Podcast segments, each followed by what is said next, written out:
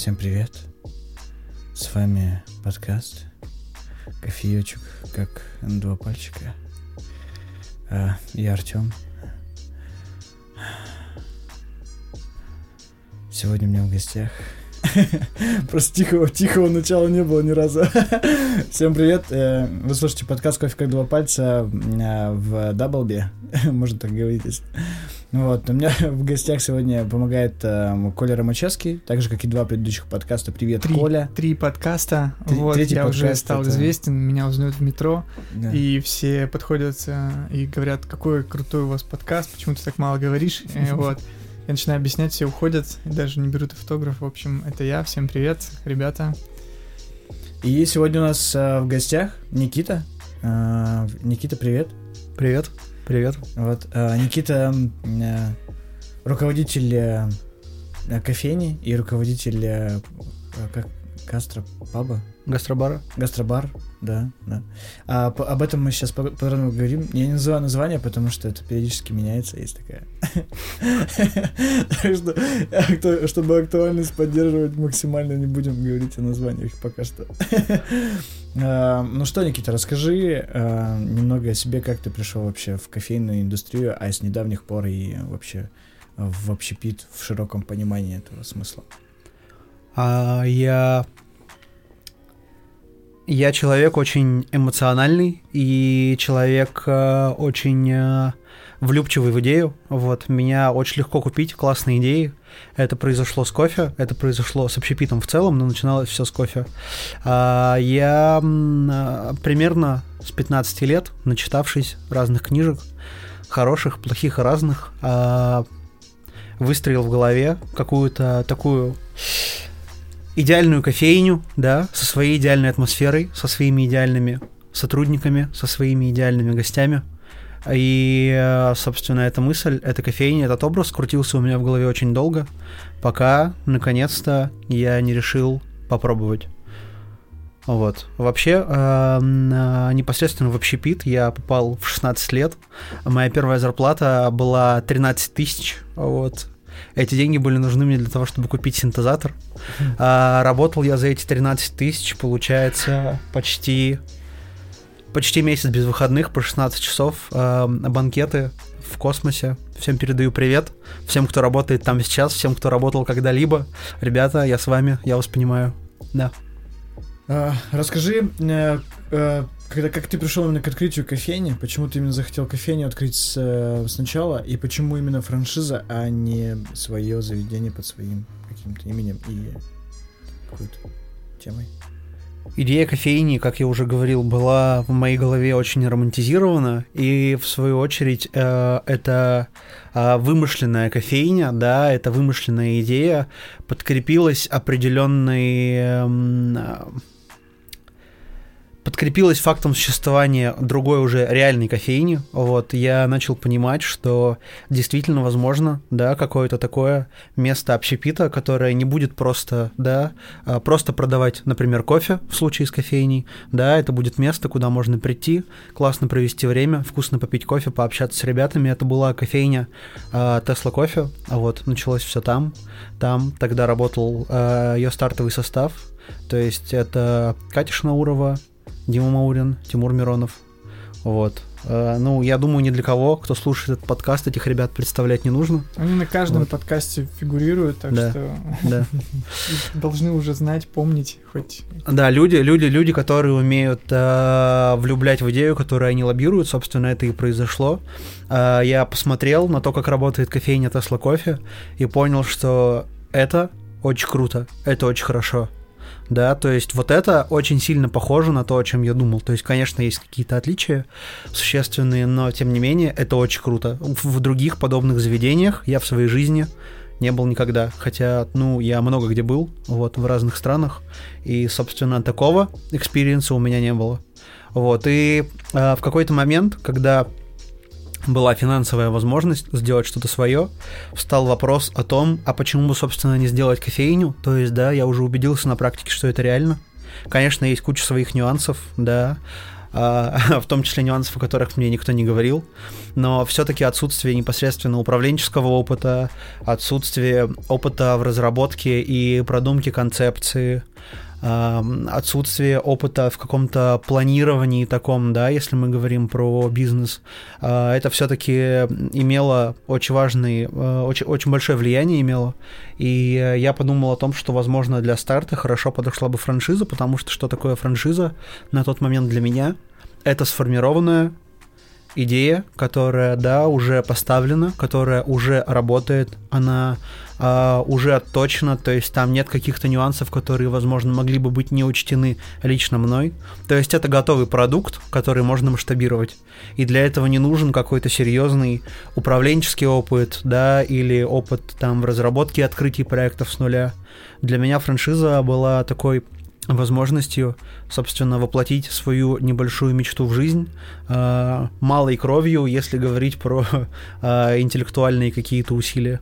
Вот. Но есть, конечно, обратная сторона, да, собственно, если тебе не приходится что-то придумывать самому и прорабатывать самому, то тебе приходится за это заплатить деньгами, собственно, ну, в этом и есть суть франшизы.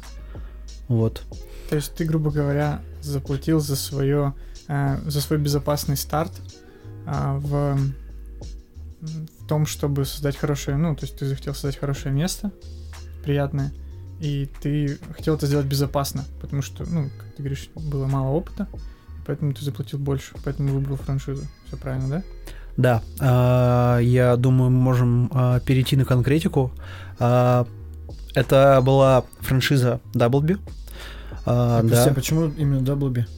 Вот, почему именно Даблби? А, вообще, конечно, а, будучи гостем, который ходит в кофейню каждый день, да, пьет а, кофе, который относится к specialty, я очень много старался, интересовался и старался узнавать про какие-то проекты, плюс ребята, те же самые ребята, которые работали в кофейне, очень много рассказывали про проекты в России и за рубежом, и имя, вернее, название бренда, которое тогда было из российских брендов, да, просто на устах у всех, у каждого, это был Даблби, потому что какой-то серьезной конкуренции в плане качества и финансов ни одна сеть тогда не могла как бы а, поставить, предложить какую-то конкуренцию составить. А, и, собственно, для меня Даблби это была гарантия отличного качества в плане того, что это отличный кофе, да, а, и это продуманное, проработанное, авторское меню, очень интересное, разнообразное, а, о котором мне тоже волноваться не приходится, потому что разработка этого меню занимаются люди, которые, собственно, занимаются этим профессионально, которые этим зарабатывают себе на хлеб. Да, я считаю, что важно, чтобы, свои, чтобы работу выполняли профессионалы. Помимо прочего, Double э, давали возможность обучить весь персонал, обучиться мне самому, обучить весь персонал, mm-hmm. который будет работать в моей кофейне, откалибровать всех, а, и, собственно, это тоже очень важно, чтобы, да, на открытии проекта, который претендует на достаточно высокое качество и достаточно высокий ценник. Открывались мы с ценником 150, 250, 300, соответственно. А, очень важно, чтобы команда была, да, тоже очень высоко Квалифицировано? Квалифицировано, да. Мы не да, могли объяснить, да. почему это стоит так. И чтобы команда была одинаково откалибрована. То есть, чтобы мы все были откалиброваны на одни и те же вкусы. Mm. Вот. Собственно, в этом плане Даблби в тот момент были потрясающей страховкой, потому что действительно всю команду мы обучили, действительно получили продукт высочайшего качества, действительно а, мы получали два раза в год интересное новое меню, сезонное, зимнее, либо летнее, соответственно. Вот. Ну да, часть вопросов по таким начальным э, начальным движениям в открытии кофейни, они были э, закрыты с помощью франшизы. А, например, вот тебе нужно было место найти, где открыть кофейню. Тебе нужно было э, документы все эти э, да, правильно насколько, составить. Насколько э, Doublebee, ну, то есть даже компания, которая дает франшизу, в частности, Doublebee, она сопровождает проект вплоть до открытия и потом уже остальнейшего его развития, именно в регионе. Это супер индивидуально и для регионов, и для Москвы, то есть, чтобы вы понимали, нет каких-то различий, да, что, например, там в Москве каждый проект условно там нянчат, представляют консультанты или еще что-то, а в регионах как бы делай, что хочешь, такого нет. А, и регионы, и Москва а, получают одинаковый уровень поддержки и сопровождения. А, идея в том, что не нужно ждать ничего больше, чем как бы написано в договоре, да, в договоре концессии, в договоре франшизы очень важно изучить договор и понимать, с чем тебе реально будут помогать впоследствии и чем ты должен будешь заниматься самостоятельно. По какой-то непонятной для меня причине этот пункт многие э, игнорируют, пропускают и получаются ситуации, в которых, да, вот, я заплатил бешеные бабки, я купил франшизу, а мне даже там не помогают с какими-нибудь штуками, ну, вот, собственно, друг, надо было читать договор. А у меня с этим, несмотря на то, что я был достаточно молодой и глупый, все было в порядке. А, насколько важен договор, я прекрасно понимал. А, прочитать его мне тоже хватило ума. Вот. И, собственно, в каких-то моментах, а, в которых мне не помогали Даблби, мне консультационно помогали родители, потому что мои родители занимаются ну, бизнесом уже достаточно давно. Да, какие-то такие нюансы можно было узнать или уточнить достаточно легко. Вот. А, возвращаясь к вопросу про выбор помещения. А, помещение а, я выбирал самостоятельно. От Doubleby мы имели определенные рекомендации, не носящие обязательный характер.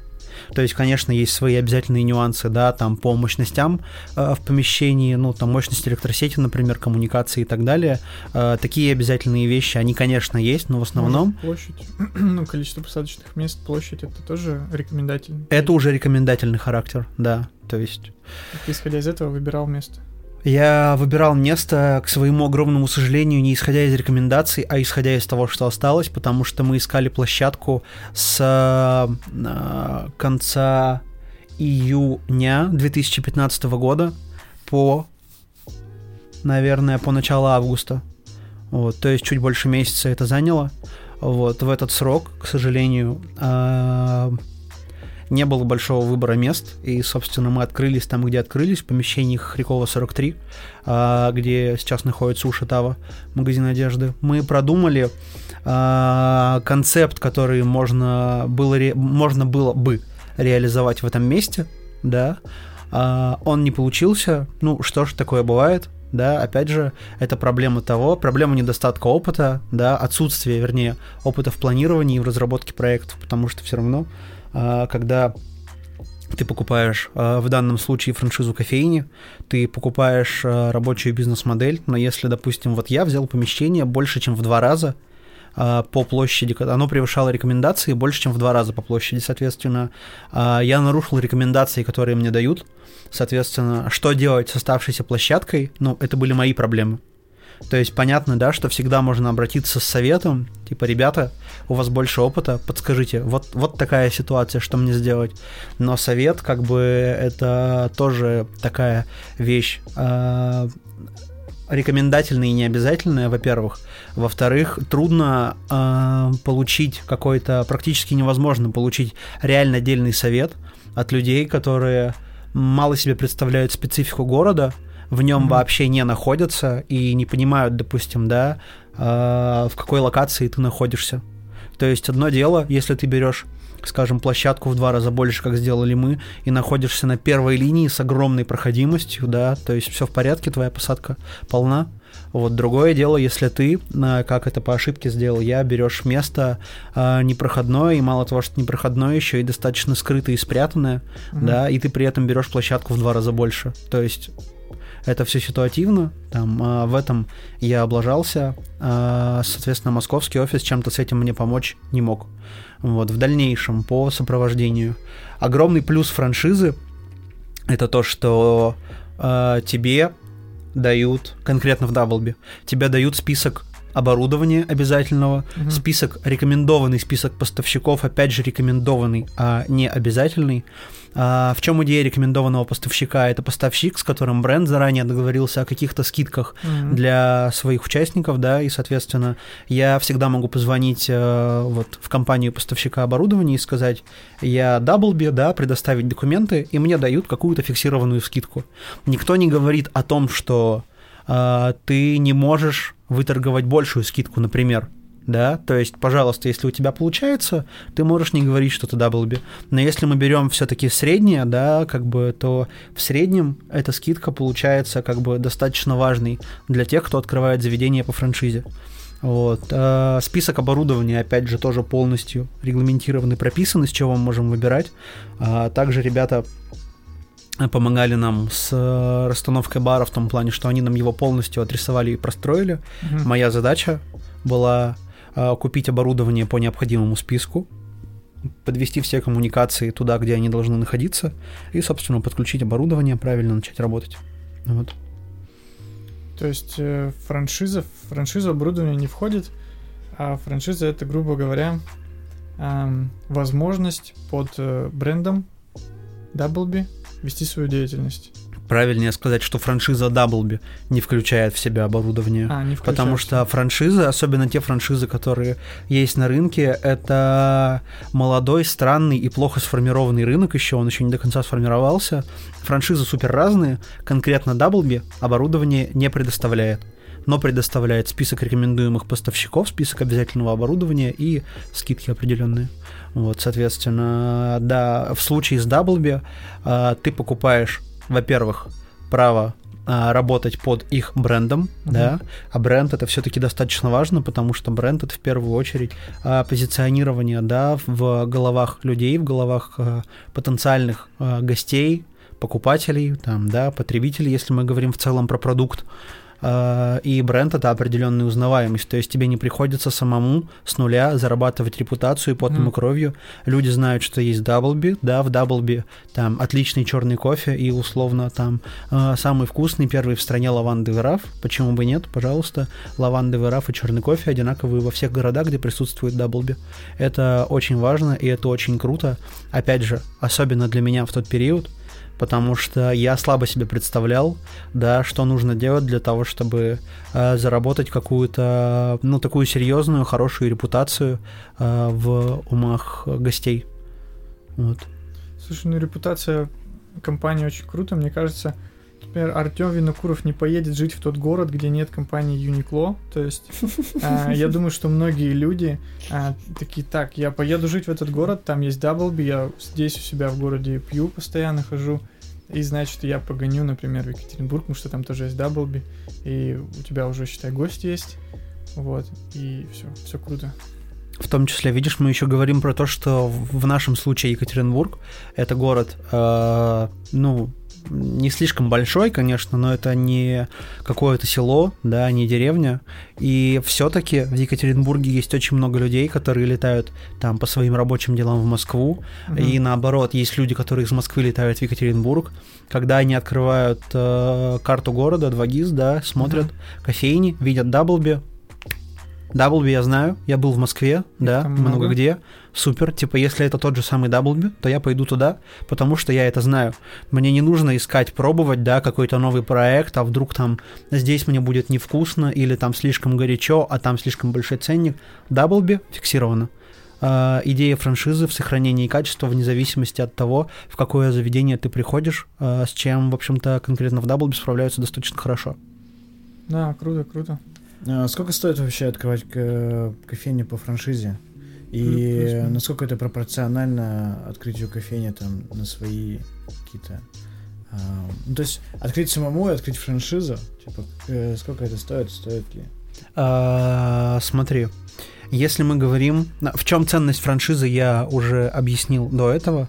А, есть еще один момент, который я не упомянул, очень важный, я вернусь к твоему вопросу чуть позже.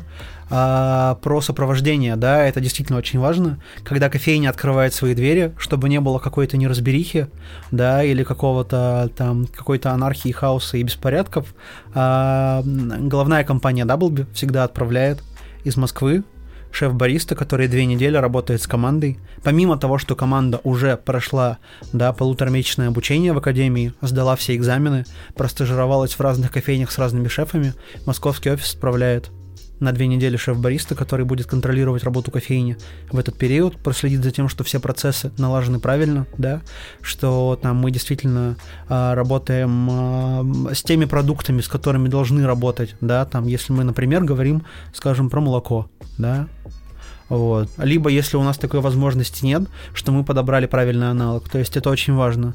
А, все-таки, если мы говорим про сохранение качества из точки в точке, из города в город, вот такой вот контроль, да, особенно на старте, такая подмога, это супер важно.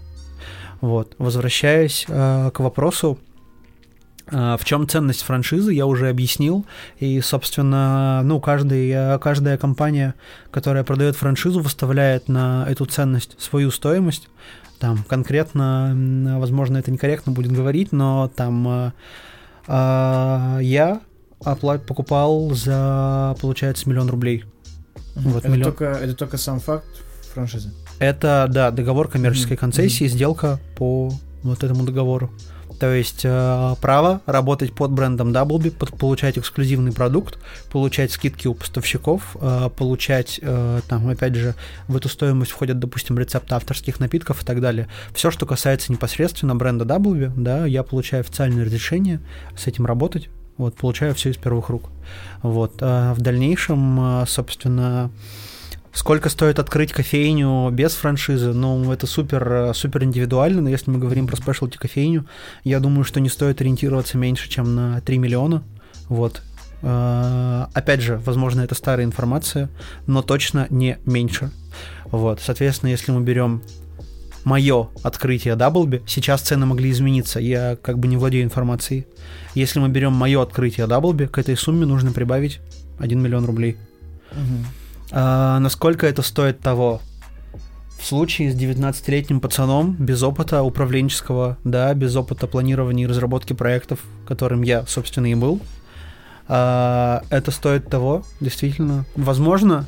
То есть всегда есть возможность сделать а, все по-другому. Допустим, можно не покупать франшизу, можно, например, нанять а, консультанта, который, да, занимается открытием кофейных, например, в моем случае кофейных проектов. Угу. Можно найти такого человека, описать ему свою идею, сказать, что я вот хочу кофейню, в которой вот так, вот так и вот так этот человек немножко как бы, да, вочеловечит, приземлит твои идеи, да, соберет их в один проект, который действительно может работать, поможет тебе точно так же с оборудованием, э, с планировкой бара, например, да, э, с общей разработкой концепта, с обучением персонала, с формированием меню и так далее. И он, возможно, попросит другие деньги, а возможно также попросит миллион, я не знаю, но вся разница заключается в том, что человек, который занимается консалтингом и открытием проектов, как бы проводит открытие, и на этом э, да, ваш договор в основном приостанавливается. Франшиза все-таки подразумевает под собой долгосрочное сотрудничество, долгосрочное пар- партнерство и поддержку.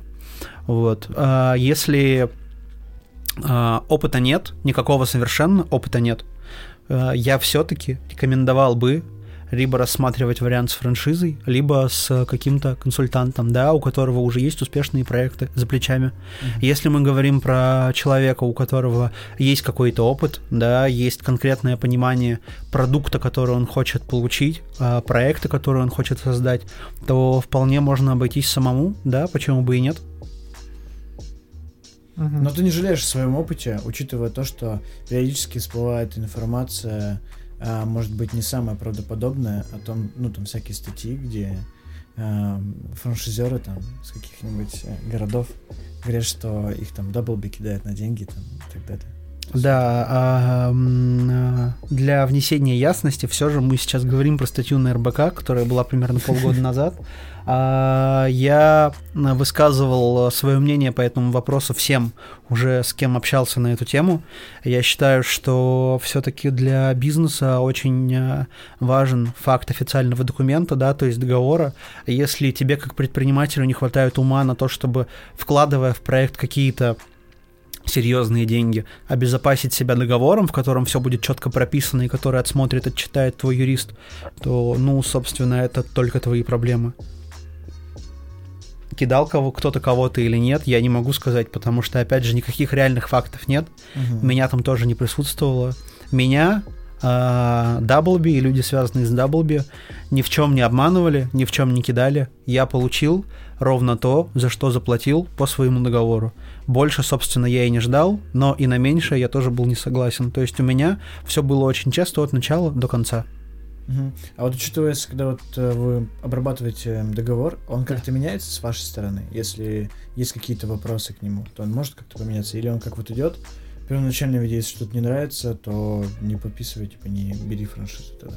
Это же супер индивидуально. То есть э, в моем случае э, все эти вопросы были дискуссионные. То есть если у меня были какие-то вопросы к договору или было желание там что-то поменять, такое было, но это касалось буквально пары пунктов и не носило существенный характер. Угу. То есть мы, например, не спорили про деньги, да, там или про какие-то права, еще что-то, сущие формальности. Вот э, мы все обговорили, э, пришли к компромиссу и подписали договор. То есть, возможно, сейчас все стало жестче или наоборот, еще более открыто к дискуссиям, но вот в моем случае было так. В итоге кофейня проработала почти 4 года, да. получается, да? С сентября, с 1 сентября 2015 а, года, когда у нас было техническое открытие, 7 сентября 2015 года у нас было официальное открытие, и вот 25 апреля проект прекратил свое существование в Екатеринбурге. По, ну, под э, названием э, Даблби. Да, то есть кофейни mm-hmm. Даблби в Екатеринбурге больше нет.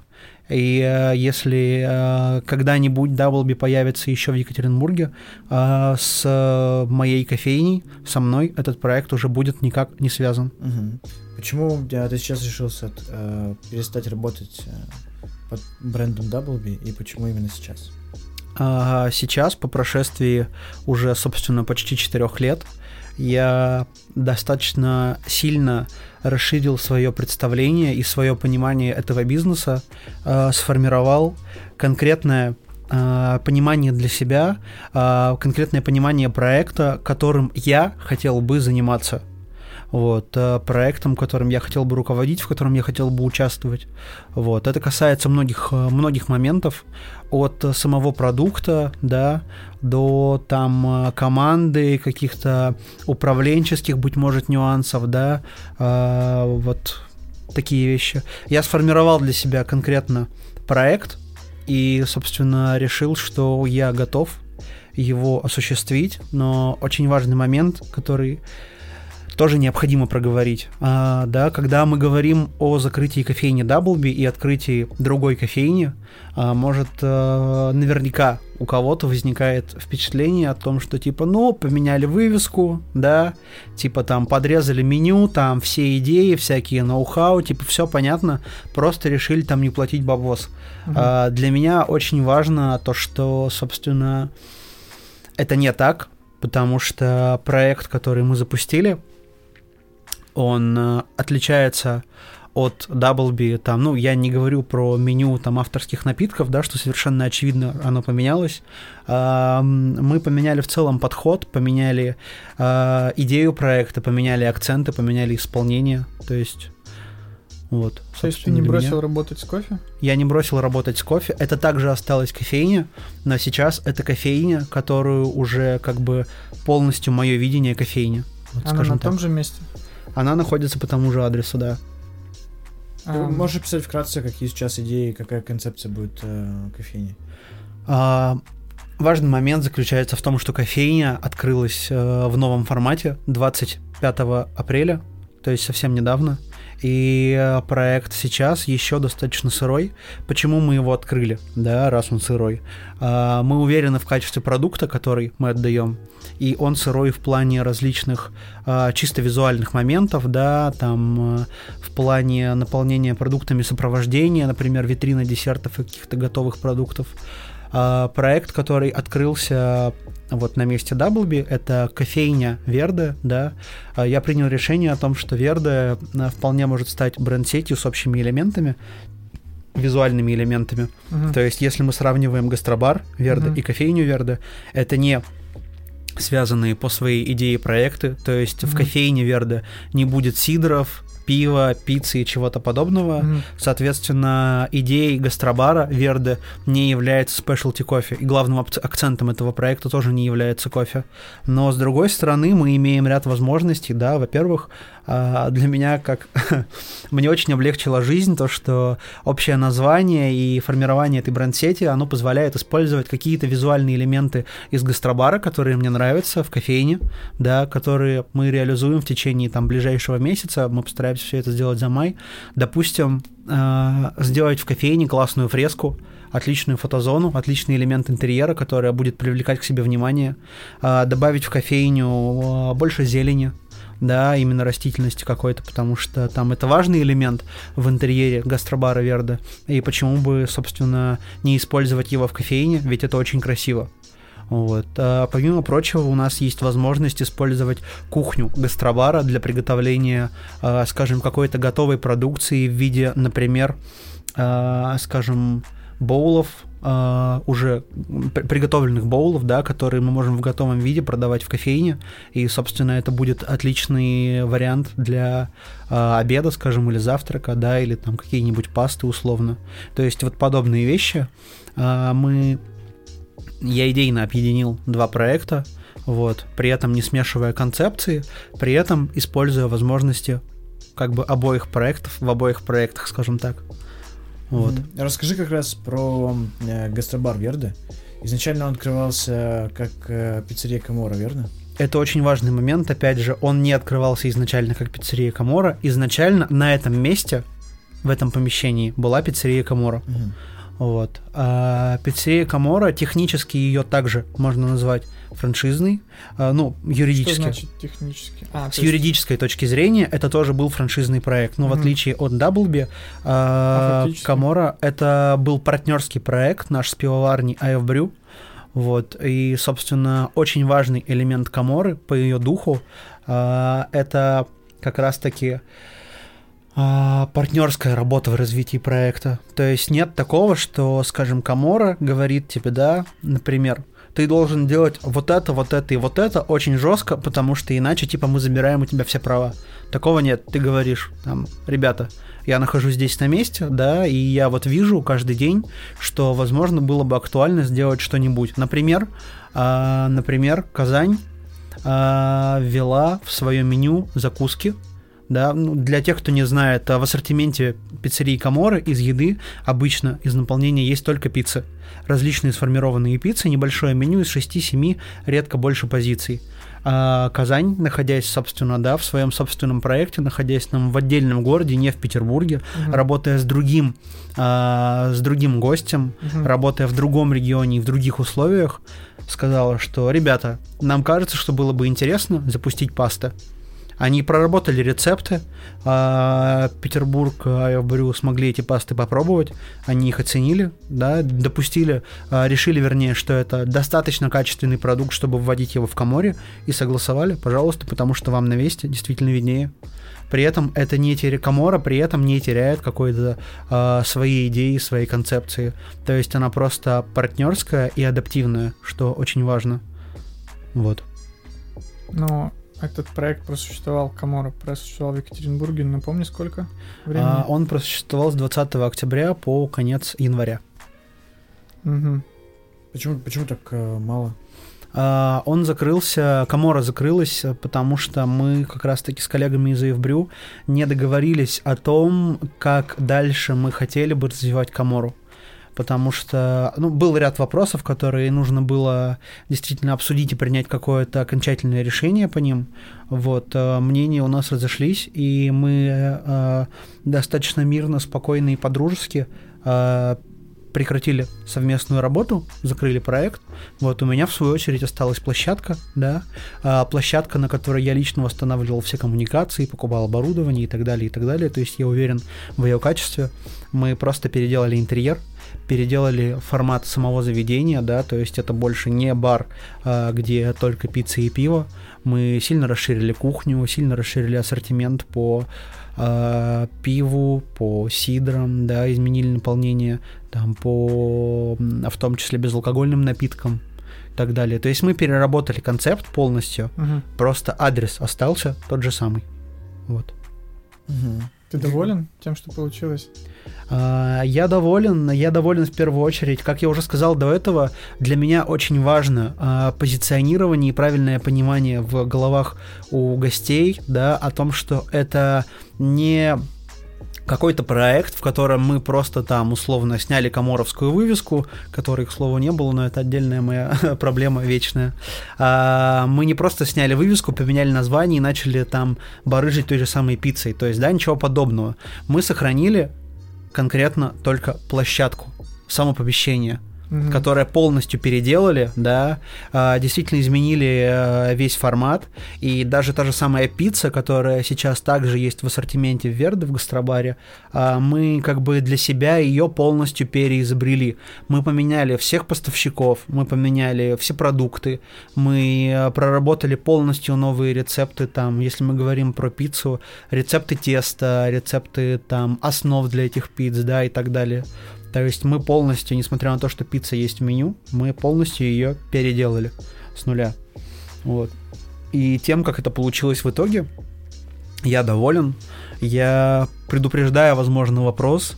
Я не готов э, сказать, что эта пицца, например, там чем-то хуже или лучше, чем пицца в Каморе. Она просто mm-hmm. другая. Вот, у нее такая же, например, стилистика, то есть это тоже пицца на тонком тесте, mm-hmm. да, но это совершенно другой продукт, сравнивать который было бы просто некорректно.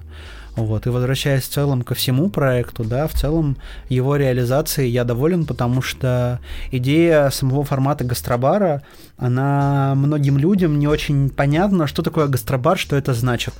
Да, и это моя небольшая такая лазейка делать то, что мне нравится, потому что гастробар, например, да, это не какой-то ограниченный формат, скажем, это не итальянский ресторан. То есть, если я завтра э, введу туда, например, стейки, да, условные, или какой-нибудь там спешл бургер на одну неделю, угу. мне не будут задавать вопросы, потому что таких ограничений у нас нет. Мы не привязаны ни к формату кухни, не привязаны ни к какой-то конкретной стране или продуктам. Мы просто делаем то, что хотим делать, да, и, собственно, гости, которые к нам ходят, зачастую эти идеи оценивают. Вот, мы э, довольны продуктом, который подаем и, собственно, это самое главное, на мой взгляд. На мой взгляд, это показатель того, что, собственно, переформирование проекта, переформатирование его прошло успешно. Бум! Как, как ты видишь дальнейшее развитие проектов? Как э, кофейни и как гастробара под одним названием? Что дальше? А, для меня, ввиду того, что, опять же, а, так сложилось исторически, что и Даблби в Екатеринбурге, и Камора в Екатеринбурге а, ассоциировались у многих людей напрямую лично со мной, да, на мой взгляд, тот факт, что сейчас это все превратилось в одну бренд-сеть, очень сильно упрощает ситуацию. То есть люди знают, что да, окей, Верде, Верде это Никита. Точно, это, это Никита, это да. проект Никиты. Да, окей. То есть для определенных людей, для а, определенной части гостей наших постоянных, а, это имя уже что-то значит в плане качества, да. Это очень важно и это очень приятно, что люди доверяют, что тот факт, что, допустим, там а, в этих проектах задействован я, моя команда, это для них определенный гарант качества, что мы туда пойдем и нам там понравится. Вот. Эту идею мне хотелось бы развивать и транслировать дальше. То есть понятно, что сейчас я не готов к открытию еще одного, например, заведения, но мне нравится тот факт, что сейчас у нас свободны руки, и если, допустим, появится желание, возможности и средства для того, чтобы открыть какой-то другой проект, тоже связанный с общепитом, да, мы будем полностью свободны, и нам, опять же, возвращаясь к теме с репутацией, не придется заниматься там э, формированием репутации для проекта полностью с нуля. Угу. Если мы откроем что-то новое под этим же брендом, все будут знать, что да, это те ребята, сюда можно идти, тут будет хорошо. Это очень важно, на мой взгляд. А, и, собственно, сейчас хотелось бы не хотелось бы, собственно, основной приоритет в работе в обоих проектах это как раз-таки поддержание и э, увеличение кредита доверия, собственно, к бренду, да, к нам как к команде, э, чтобы люди были уверены в том, что это качественно, вкусно, да, что это хорошо.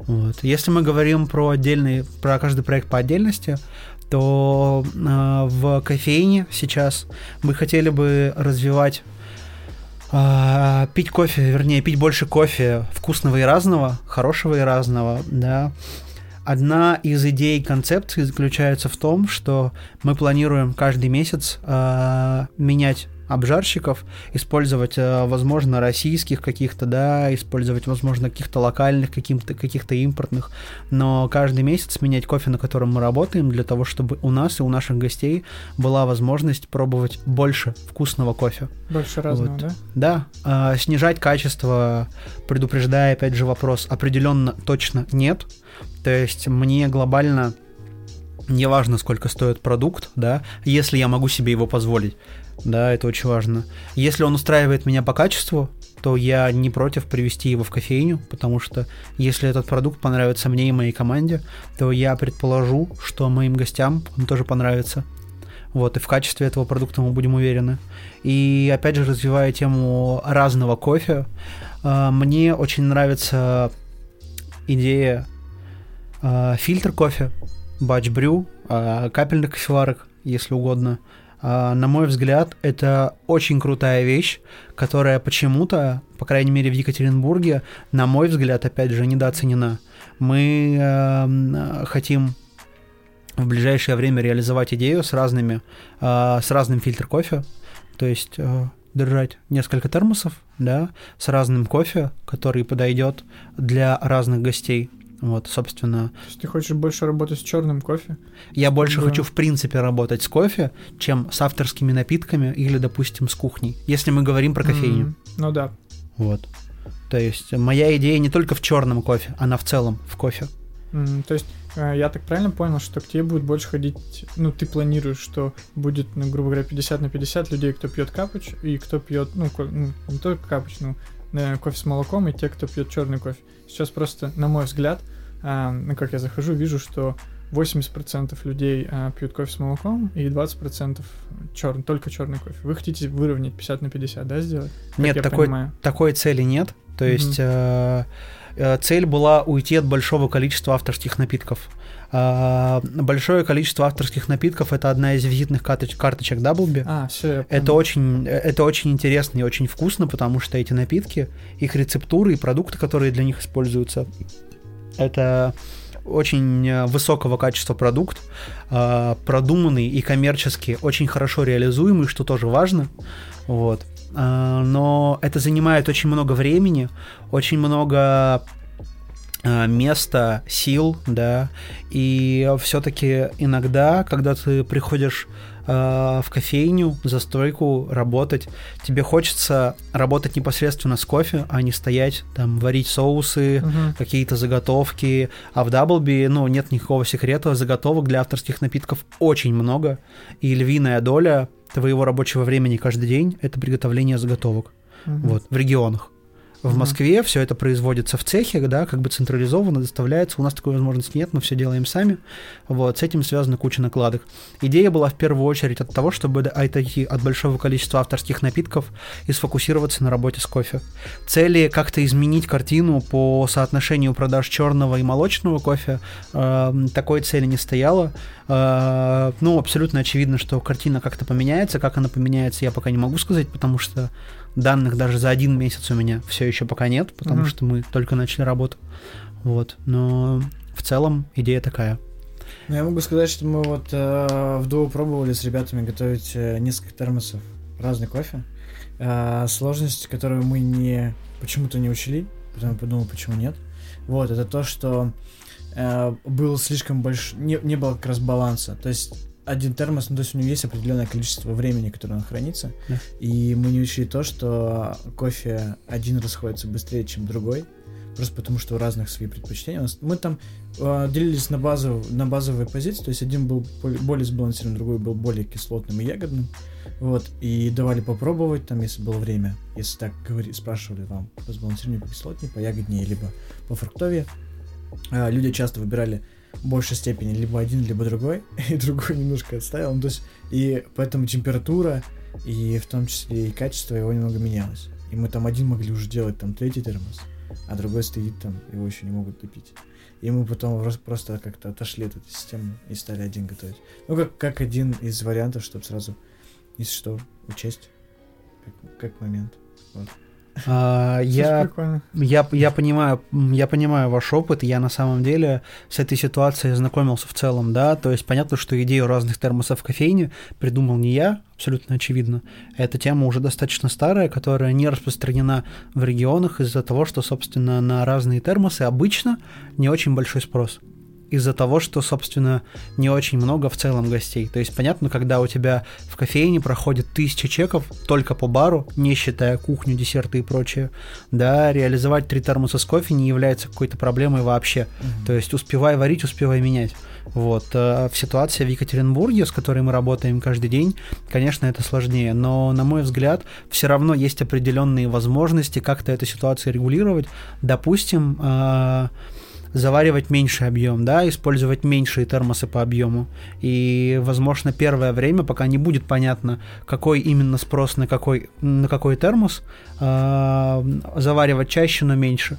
Потом, когда спрос выровняется, да, можно будет уже в теории эту ситуацию как-то предугадывать заранее. Но это так на бумаге выглядит. То есть, как mm-hmm. это будет на практике, я не могу сказать. Такая идея есть, мы ее попробуем, посмотрим. Если она выстрелит хорошо, если она не выстрелит, мы от нее откажемся, придумаем что-то еще, потому что теперь это самостоятельный проект. Круто. Да. Круто. Расскажи немного про мотивацию сотрудников. Ты быстро переходишь. У нас немало времени. Надо какую-то подводочку. Это все круто, это очень очень, очень круто. Два новых проекта, здорово. Интересно, а наверное, наверное, а сотрудники это очень важная часть таких проектов, амбициозных. Часть таких проектов. Да, да, да. Да, и вот по поводу, Артем, продолжи сейчас по поводу мотивации. Расскажи по поводу мотивации э, что, ну, раз, два разных проекта, разные люди, которые работают в этих проектах, с разной мотивацией. А, расскажи про подбор таких людей. То есть как они подбирают, на что ты смотришь, и на что они сами ориентируются. То есть это может быть финансы, просто интерес к продукту, а, или все вместе, или какая-то другая мотивация. Или просто ты чувствуешь, что, что человек твой, то есть он на, с тобой на одной волне, вы с ним одинаково смотрите на а, работу с гостями, то есть, может быть, ты как, больше... говорил, как говорил Витя, типа, я смотрю на инстаграм чувака, если он никуда не подписан. Ну, это там... один из пунктов. Я шлю его просто. Да-да-да. Или ты, может, смотришь у него, так, кроссовки, не баланс, все берем, но тут... Атрибуты, да, Да, то есть у тебя есть какой-то чек-лист, как ты оцениваешь а, людей. Вот, как сложно было, как сложно было набрать команду в Екатеринбурге. Формирование команды в целом очень сложный вопрос, особенно сейчас, а, если мы говорим про кофейню. Да, это достаточно сложно, потому что я думаю, что там для вас и для тех, кто этот подкаст будет слушать, не секрет, что сейчас в Екатеринбурге в кофейной индустрии есть достаточно серьезный кадровый голод, потому что мы столкнулись с тем, что сейчас на работу в кофейне приходят ребята, которые примерно нулевого года рождения, да, чуть младше, чуть старше. Студенты или уже... Нет, я имею в виду возрастную группу. То есть угу. ребята, которым около 20 лет, плюс-минус. Угу. Вот именно в этом диапазоне. И а, есть конкретная ситуация с тем, что а, как раз-таки вот в, этой, в, в этом диапазоне рождаемость очень сильно падала. И если, скажем, когда в кофейне набирали там ребят в возрасте, там ребят 90 там третьего, четвертого, пятого, шестого года, да, их было больше, потому что их в целом больше родилось, uh-huh. то сейчас мы имеем ситуацию, когда э, таких ребят в целом меньше, потому что просто был спад рождаемости, и сейчас, помимо того, что меняются ценности в целом у как раз-таки у этих людей, да, то есть их уже меньше интересует, например, конкретно тупо заколачивание кэша, да, uh-huh. людям интересна идея, то есть человеку не интересно э, просто получать какие-то деньги. Ему интересно, что он с этими деньгами может сделать. То есть... Стоп, ему интересно, а, что он с ними будет делать? То есть его все-таки финансовый вопрос больше интересует, чем, например, Косвенно. Его инте... э, Нет, я не говорю, что это для всех актуально, просто такого сейчас становится больше. Я закончу мысль, это напрямую связано с кофейнями, да? Mm. То есть мы имеем ситуацию, например, когда 18-летний молодой человек, который, скажем, по какой-то причине не учится, или учится, но совмещает, или, например, уже пошел в армию или не годен для службы в армии, ну вот он свободен, он может работать пол полный рабочий день, никто его никуда не заберет, да, пожалуйста, нанимай, пусть вкалывает. Это Собственно... там все по кайфу, все, ты заходишь, там все расслабленные, спокойненько наливают напитки, вот, или это не так, или там нужно вкалывать. Я вот не знаю, да может быть... It, it depends, it depends. Нет, ну, конечно, кофейня, кофейня это не шахта, да, абсолютно ну, да. точно, вот, и э, по расслабленнее обстановочка все-таки. Ага. это же сервис, да. А, возвращаясь к тому, о чем я говорил, мы берем а, абстрактного условного 18-летнего парня угу. и говорим ему, что вот, дружище, так и так, в совокупности факторов у тебя есть возможность получать, скажем, 40 тысяч, да, и он такой, типа, ну, прикольно, ну и чё? А если скажешь ему 30?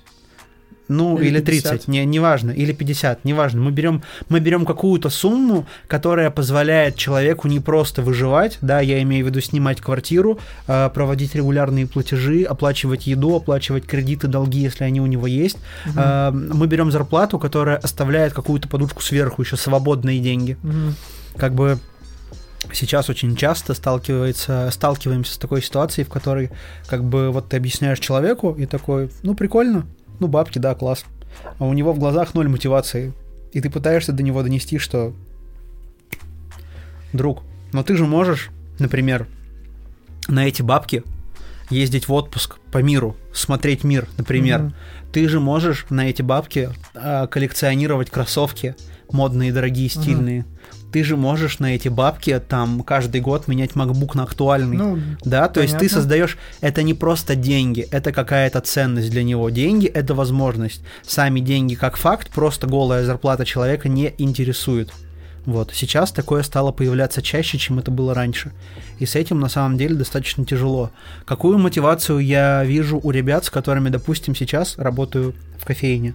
Да, это э, заинтересованные непосредственно в кофейной культуре ребята. Я не буду сейчас говорить шаблонами избитыми про то, что развивать культуру кофе, труд эфиопских женщин, типа, и все вот это. Там на дворе не, 2000, не 2015 год, проехали давно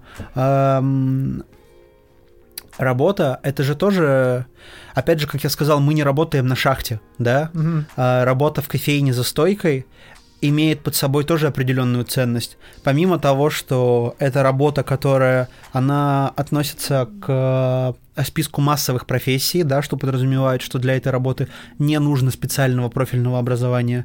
То есть ты можешь прийти без опыта, да, без образования, начать работу и при этом все равно добиться успеха. Это очень важно. А, важно для меня было донести до команды, что есть определенные перспективы в плане работы с кофе, да, что кофе это не только бариста, который там варит капучи, там варит черный и так далее, и так далее. А, это перспектива по работе а, допустим, в целом с управлением заведения, да, и заведением, если ты хочешь в дальнейшем связывать свою жизнь с общепитом, если у тебя есть такой план. Да, это, например, а, работа с там зеленым кофе, там с обжаркой, с закупками и так далее.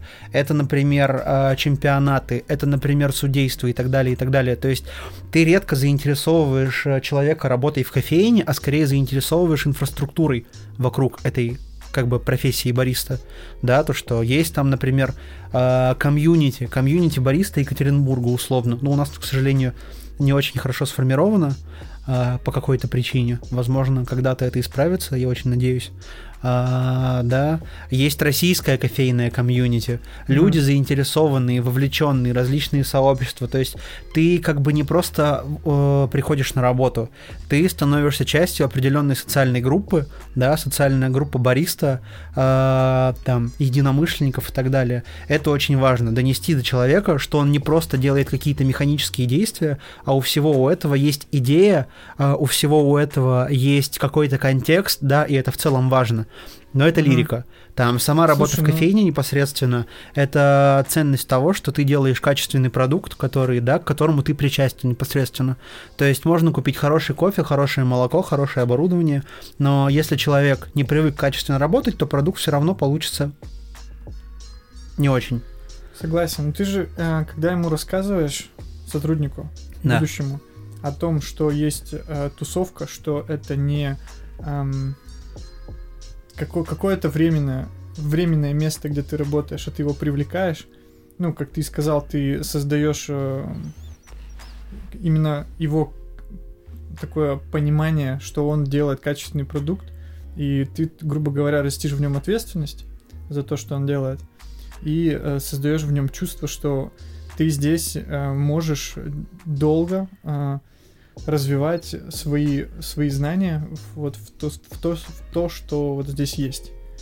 Вот, вот это и есть мотивация. То есть не денежная, просто говорим, чувак, 50 тысяч рублей, супер, все, типа, ты будешь тут общаться с людьми, не будешь работать на заводе, либо на шахте, либо в офисе сидеть 8 часов, а вот у тебя здесь все круто, у тебя более гибкий график, то есть э, мотивация не только за деньги. Мотивация не только за деньги, абсолютно точно. Смотри, есть куча нюансов, э, в том числе те, которых ты не упомянул. Например, это работа в э, молодом и в основном, да, как это происходит в кофейнях, э, открытом к общению коллективе, да, mm-hmm. молодом коллективе, То есть, если коллективе. недовольны, сразу говорят, да? А, ну, не, не, толь, не только об этом речь, но в том числе об этом, да. То есть это, допустим, не какая-то офисная ситуация, когда люди разговаривают друг с другом только на корпоративе.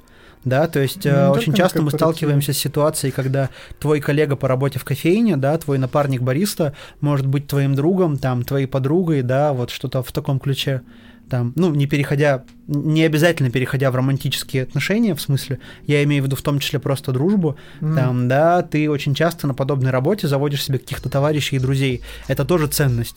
А, во-вторых, дальше, а, в подобных проектах а, достаточно свежий взгляд на управление, и нет такого, что ты, работая в единичной кофейне, которых в Екатеринбурге как бы сейчас уже достаточно, чтобы, я не знаю, типа уйти в отпуск, должен написать заявление на имя генерального директора, который сидит где-нибудь там в Москве, которого ты никогда не видел, да, то есть ты каждый день видишь свое э, руководство, ты каждый день видишь людей, вовлеченных в этот проект, и он для тебя очень понятный, что вот это все, вот это все, мы команда. Мы команда, мы делаем одно и то же дело, и э, любые вопросы, которые возникают, можно решить очень оперативно, это тоже важно, отсутствие какой-то такой вот бюрократической волокиты. Опять же, помимо прочего, а, есть еще нюанс, что все мои, например, ребята, я не готов э, говорить за всех работодателей, ребята, которые работают у меня в кофейне, прекрасно знают о том, что э, всегда есть возможность, если у тебя достаточно профессионального рабочего опыта, угу. уйти, допустим, в какой-то более сложный проект, где, допустим, более высокие базовые требования и большая зарплата, например, там в Москве где-нибудь, да, что часто бывает с екатеринбургским рынком, угу. вот, э, либо наоборот открыть собственное заведение. То есть у нас Э, нет никаких рабских контрактов, да, что там ты выходишь на работу и становишься моей собственностью.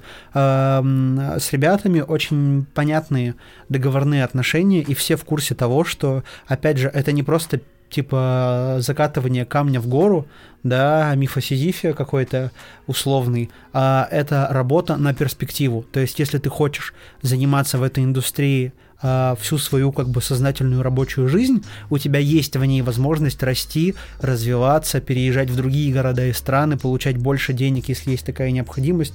Просто нужно развиваться самому.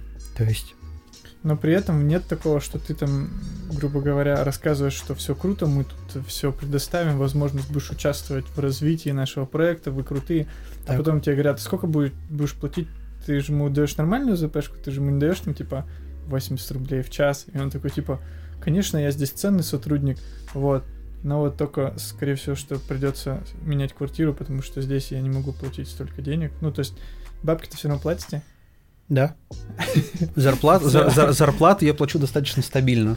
Да, другой, друг, другой, другой, другой, другой, другой момент, что, видишь, возвращаясь к теме о деньгах о зарплате, почему я говорил, что сами деньги не являются какой-то типа определяющей ценностью, я знаю проекты, в которых, а, допустим, баристы получают не очень много денег в качестве зарплаты, но при этом им постоянно покупают какие-то новые игрушки в кофейню. Новые кофемолки, да, там какие-то, типа там, а, я не знаю, чайнички, ринзеры, питчеры, темперы, там подписанные, гравированные, там новые кружки, все что угодно. Mm-hmm. То есть э, деньги все. остаются в инфраструктуре все равно. Просто, грубо говоря, те деньги, которые я мог бы заплатить вам условно, я вложу их в развитие кофейни. То есть, да, как бы кого-то интересуют такие вещи и мотивируют такие mm-hmm. вещи. Человек понимает, что да, для меня на первом месте, допустим, это интерес в работе бариста. Хочу быть э, очень как бы такой up-to-date, да, а быть в курсе всего, работать с новинками, хочу участвовать в чемпах, но при этом мне придется достаточно скромно жить, потому что у меня будет небольшая зарплата. Если у человека есть такое понимание и его это устраивает, то почему нет, пожалуйста. Деньги не являются определяющим фактором прямо сейчас. Если мы говорим про зарплату, которая позволяет не просто существовать, но еще иметь свободные деньги. Это очень mm-hmm. важно, конечно. Да, вот. у тебя крутое очень видение в подборе команды, ну, в подборе персонала. Ну, про подбор команды мы на самом деле толком-то и не говорили. Если ну, возвращаться к тому, с чего мы начали в целом, а, да, для меня очень важно понять, чего в целом человек хочет от своей работы в проекте. Потому что если я вижу, что человек хочет как бы выходить два через два и получать за это там а, свой оклад, но нам, вероятно, не по пути, потому что мне все-таки хочется работать с людьми, которые заинтересованы. У меня есть сотрудник, который абсолютно точно через какое-то время, ну, в смысле, все сотрудники когда-то уволятся, конечно, uh-huh. но я знаю, что конкретный сотрудник из кофейни уйдет через какое-то время. Вот, и я примерно представляю, куда он идет. Да, но мне настолько комфортно с ним сейчас работать, мы настолько друг другу подходим и друг другу устраиваем в профессиональном плане. А, мне подходит качество работы, которое, да, которое, которое он выдает находясь на смене, ему подходят условия, которые я ему даю как работодатель. И вот сейчас мы работаем в тандеме, я вижу огонь в глазах этого человека, я вижу, что ему интересно, я вижу, что его прет, и он очень четко понимает, зачем он здесь находится. Вот. То есть ты к нему, грубо говоря, как к партнеру относишься, а не как э, какому-то, ну как... Партнерство это неправильное слово. При, при, при всех э, красивых словах, там, которые, быть может, были озвучены, все-таки вся ответственность остается на мне. Если там э, ребята, например, э, сотрудники, да, не уследят и, скажем, приготовят капучино из прокисшего молока, и человек отравится, это моя ответственность. Если ребята вынесут кассу из заведения, например, это моя ответственность. Если кто-то внезапно захочет засунуть мокрый гвоздь в розетку, это моя ответственность. То есть... Но ты все равно к ним не относишься, как вот э, взял человека, он отработал у тебя, и все, и типа можно с ним распрощаться. Это моя команда. Это моя команда, я об этом говорил с самого начала. То есть мне очень важно, чтобы в понимании гостей, да, проект ассоциировался, бренд ассоциировался не только со мной, но и с командой, которая там работает чтобы люди знали, что этим, вот, вот этой команде, вот этим сотрудникам, в частности, вот этим бариста, барменам, поварам можно доверять, что они делают качественный крутой продукт. Ты из них не выжимаешь э, их силы, и потом все такое, ладно, все, идите пока. А ты в них вкладываешь и работаешь с ними. Ты понимаешь, ну, что, что вкладывая сейчас, они лучше работают, они более крутые вместе, ну, более крутые к гостям. Я не могу утверждать, что это на 100% так, да, потому что все-таки, э, а, ну, есть определенная сменяемость кадров, к сожалению, или к счастью, э, и люди меняются, и проект меняется вместе с людьми, но, mm. как мне кажется, э, мы э, работаем в достаточно комфортных и адекватных условиях. То есть нет такого, что я там выжимаю человека за 15 тысяч, а потом, когда он уже физически становится не способен работать, я выкидываю его на улицу. Такого ну, точно типа, не было. Он говорит, типа, ребят, дайте еще тысячу рублей. Такой, что-то не нравится, вали. Да, ну такого, такого абсолютно точно не было. круто, круто. Я думаю, достаточно показательный... Достаточно показательной может быть ситуация с тем, что мои сотрудники, да, работая там просто бариста, то есть это же какая-то какая такая социальная, да, это профессия бариста, это такое восприятие, что ты пришел на лето подработать, типа там, пока mm-hmm. там нет пары и прочего, соответственно, ну, если ты там необразованный, там пришел подработать на лето, ну и платят тебе тоже капиндосы, собственно, есть такое восприятие, есть такое понимание. Мои сотрудники э, умудряются как-то там э, копить, откладывать, да, договариваться, например, со мной, там, чтобы получить какие-то деньги авансом, ездить за границу, это, ну, нередкая тема тема, пожалуйста. То есть я даю возможности какие-то подобные, иду навстречу, стараюсь идти навстречу всегда, если я вижу, что человек заинтересован. Вот. А работать я стараюсь, собственно, с только заинтересованными людьми. Опять же, если я вижу у человека четкое понимание, зачем он идет в этот проект и чего он от него ждет. Да, круто. Вот. То же самое касается бара, но там ситуация более простая, потому что если бариста и кофейня — это все-таки команда из небольшого количества человек, где все друг другу максимально как бы, да, напарники, где там а, каждый день приходят одни и те же люди и видят одних и тех же бариста, а, в баре ситуация немного обстоит иначе, потому что в баре, допустим, а, бармен, да, я не привожу какие-то конкретные примеры, я беру абстрактную ситуацию, ну, например, там а, гостю отдали невкусное блюдо, да, и бармен такой, класс, супер, облажался не я, а повар, слава богу, я в порядке, изи. Угу. Да, такое можно встретить, такое может быть. В кофейне такого не может быть. В кофейне, как бы, единственный, кто может облажаться, это ты или твой напарник. А если облажался твой напарник, значит, ты в какой-то мере его не проконтролировал. Значит, как бы частично ты тоже в какой-то мере, да, несешь эту репутационную ответственность. То есть в баре ситуация совершенно другая, и говорить про то, что там э, в бар я набираю людей, у которых там, например, горят глаза, и они хотят участвовать в поварских чемпионатах или в чемпионатах барменов, типа, которые наливают пиво. Ну, то есть там другие определяющие факторы, там другая мотивация, и там другой подход к работе. Вот, но в целом я стараюсь работать тоже с заинтересованными людьми, то есть бармены, которые работают там непосредственно за баром, да, это люди, которые э, хорошо разбираются э, в целом в культуре вкусного и интересного пива, э, сидров. Это повара, которым тоже интересно. Повара, которые со мной на одной волне в плане вкуса. Все-таки откалиброваться с поваром намного сложнее, чем, например, с бариста до одного уровня. И э, меня радует тот факт, что команда, с которой мы сейчас работаем, мы с ними достаточно сильно на одной волне. То есть мы примерно понимаем друг друга, что для нас может быть вкусно, что для нас может быть невкусно, и в реализации и разработке каких-то идей и блюд мы тоже очень быстро находим компромиссы. Вот, собственно, у ребят есть инициатива, которую я в свою очередь поддерживаю, что в свою очередь рождает да, дальнейшую какую-то инициативу и так далее. То есть здесь э, вопрос мотивации и подбора команды работает совершенно иначе, но, mm как мне кажется, я тоже справился. Слушай, будет на самом деле следующий подкаст «Пицца как два пальца» и «Сидор как три пальца». Вот, и на этом подкасте можно будет обсудить как раз Нет, серия подкастов э, «Кофе как два пальца», «Чай как один палец», «Вино как три пальца», «Пицца как четыре пальца». И так мы дойдем до 20. Да-да-да. 20 пальцев. Это очень бургер как э, 10 пальцев, то есть очень круто. И можно будет э, обсудить этот момент. Вот, очень здорово. Слушай, ну ты как предприниматель, можно тебя назвать предпринимателем? Если ты так хочешь, то можешь назвать. Любыми, да, словами? Называй меня как хочешь. Слушай, а ты... Эм, были моменты, такие периоды в жизни, когда ты думал, все, нафиг, все закрываю, пошло, в смысле, я больше не хочу этим заниматься, у меня седые волосы, я хочу делать что-то без ответственности, там, без страха. Ну или вообще, как это а, работает? Mm, слушай, тут э, очень важный момент это осознанность. Видишь, в чем нюанс заключается?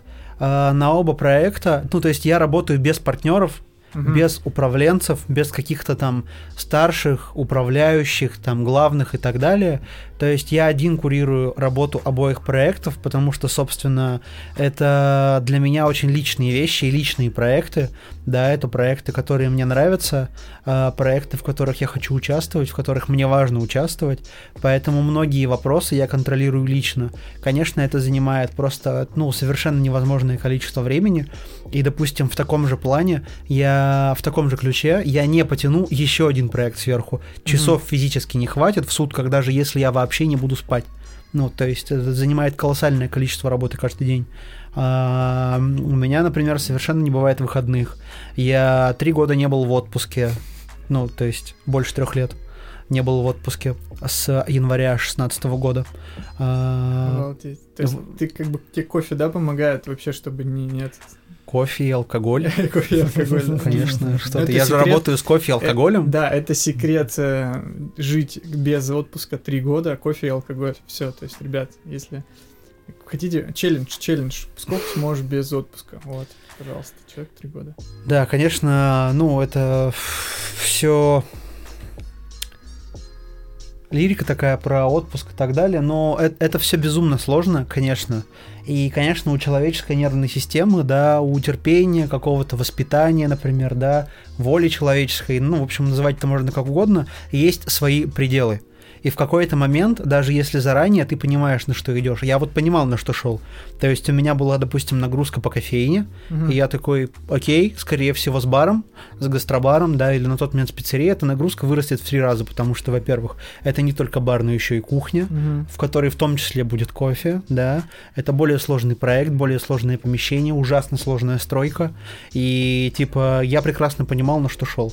Тем не менее, конечно, иногда вот бывают такие моменты, когда кажется, что просто, типа, нет, ребята, харе, я устал, я больше не могу, да, э, хочется немножко поплакать, обняв коленки на полу, но такой возможности нет, потому что нужно работать, и, собственно, говоря про такие достаточно камерные, простые, небольшие проекты, опять же, да, где нет каких-то, знаешь, там важных генеральных директоров, где я, собственно, и есть главный генеральный директор, угу. я вот прихожу в бар или в кофейню и вижу довольного гостя, которому все понравилось, который, да, получил удовольствие от того, что пришел, прекрасно провел время, быть может, с кем-то пообщался или провел время в одиночестве, но как бы так, как хотел.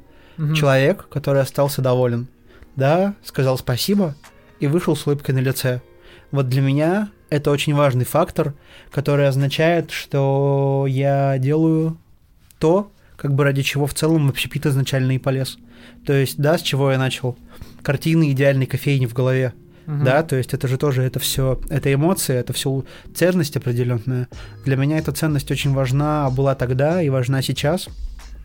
И, собственно, когда я это вижу, когда я это получаю, это очень сильно облегчает мне жизнь. Угу, то есть не только кофе и алкоголь, но еще и довольный гость. Это три важных. Конечно, фактора. конечно. Я не говорю про экономическую составляющую проекта, да, потому что, ну, это и так очевидно.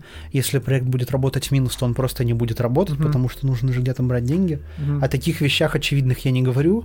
Я говорю про эмоциональные, да. Конечно, тяжелых ситуаций хватает, хватает там моментов э, и там с самими гостями, и с сотрудниками, и с поставщиками, там, и с кем угодно, да, но э, то, ради чего все делается. Человек, который получил удовольствие и отличный продукт. Это очень важно. Вот. Для меня это очень важно. И я думаю, что не совру, если скажу, что это также очень важно для моей команды. Да, круто, круто. Артем? А, да, я Артем. Ну что, будем закругляться тогда. А, спасибо, Никита, за отличный, за отличное интервью. Вот это было очень интересно и познавательно. Я думаю, что у многих людей, кто послушает этот подкаст, откинется очень много вопросов, которые могли крутиться в голове у кого-то с а, как раз с актуальной ситуацией сейчас в Екатеринбурге с а, Верде и Даблби. Поэтому будет очень круто. Да, по франшизе очень интересно было. То есть я сам имел представление, ну что ты купил, ну, отдел, отдал деньги, тебе все рассказали. Ну, вот теперь у меня есть понимание, что там, грубо говоря, четко происходит. Вот. А в любом, в любом случае найдутся те, кто поддержит, и найдутся те, кто такие, говнюк. Кусок дерьма. Вот. А, всем спасибо, как всегда. А, ставьте лайки, репосте. Как там еще? Мы говорили о этом. А, а, подпи- а, подписывайтесь а, Рус... на, на канал, Рус... нажимайте колокольчик. Рус... Да, да, не, да, мы да. же говорили о Русинглише, там типа... Руинглиш. Руинглише, да. Руинглише, там. Как, как сказать по Руинглишу? Лайк, шер, репост. Да, лайк, share, репост, subscribe. Subscribe, subscribe, please. Please subscribe. Вот, не забывайте про Patreon. Я там ничего не делаю, не разобрался вообще ничего там. А, кстати, да, ребят, я запатреонил бабос э, сам себе. Точнее, не себе, а Артему. Все очень просто зарегистрироваться, а, очень понятно. Там нет таких глобальных сложностей с языком, что там нужно все переводить. Вот, так что а, регистрируйтесь, скидывайте по одному доллару. Вот, эм, это очень важно, потому что Иначе мы не будем вам рассказывать истории. Ну, не, мне Тимур сказал, что там он хотел выбрать один, а у него списалось пять. Ну, то есть невозможно выбрать один. А, но если вы, если вы не хотите это делать по каким-либо причинам или не можете, то вы все равно все классные. Вот, слушайте, наслаждайтесь, а, а я как-нибудь вывезу, возьму вторую работу или что-нибудь еще. У тебя есть у тебя, у тебя есть возможность сдавать различные анализы. Органы, да, Артем, реклама в подкасте. Реклама в подкасте интеграции. Да, да, да, да, да. А авиасейлс. Мы с ними не подписывались. Используйте Google и Яндекс. Если вам нужно прорекламировать что-нибудь на аудиторию 525 э, человек, а 592 человека, то... Слушай, нифига у нас туса. Мы можем пати закатить. Ну, это, типа только Инстаграм. На 8... Круто. Если вы хотите прорекламироваться на 8 тысяч прослушиваний, то пишите. Обязательно что придумаю. Всем спасибо.